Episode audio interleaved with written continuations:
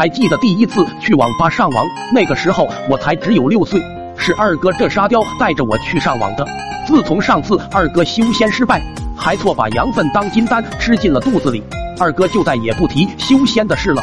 就连被狗蛋四人围攻的那件事都没有后续。我虽然也很不甘心，但是没有办法，毕竟如果没有武力最强的二哥帮忙，仅凭我一个小诸葛，对他们四个人还真的没有啥太好的办法。记得当时第一次去网吧，网吧里面的人特别多，烟味、酒味、叫骂声填满了这一间小小的网吧。二哥这沙雕很熟练的跑到网管那里，给了网管两块钱，让他开两台机子。当时的网吧比较便宜，才一块钱一个小时，并且还没有什么身份限制，只要交钱就能够玩。当时网吧里大多数人玩的都是一个叫做《传奇》的游戏，还有一小部分人玩的是单机游戏，像什么《侠盗飞车》《罪恶都市》CS、流星蝴蝶剑、暴力摩托等等等等。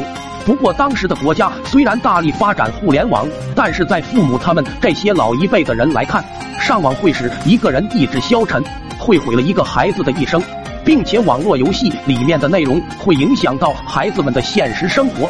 所以，一旦发现自己家的孩子到网吧上网，那一顿打骂是少不了的。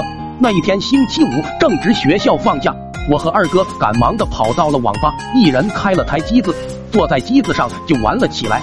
我和二哥最喜欢玩的是一个叫做《流星蝴蝶剑》的游戏。当时玩这个游戏，网吧的所有机子都可以进行联机的。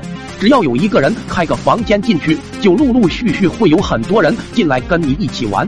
我和二哥最喜欢的就是玩四方阵了。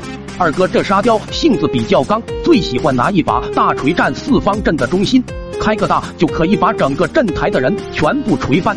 而我喜欢拿把枪。跳到旁边的那些小擂台上，那个有隐身衣的擂台上，到那里阴人是最爽的。每一次二哥这沙雕到台上蓄力的时候，我就会瞄准他，给他一枪打断他的大招。但是我不会跟他说，会把电脑显示屏转到另外一边。二哥要是过来看，我就把枪换成刀。久而久之，这间网吧的人都知道了，有一个老阴帝喜欢在玩游戏的时候蹲在旁边用枪阴人。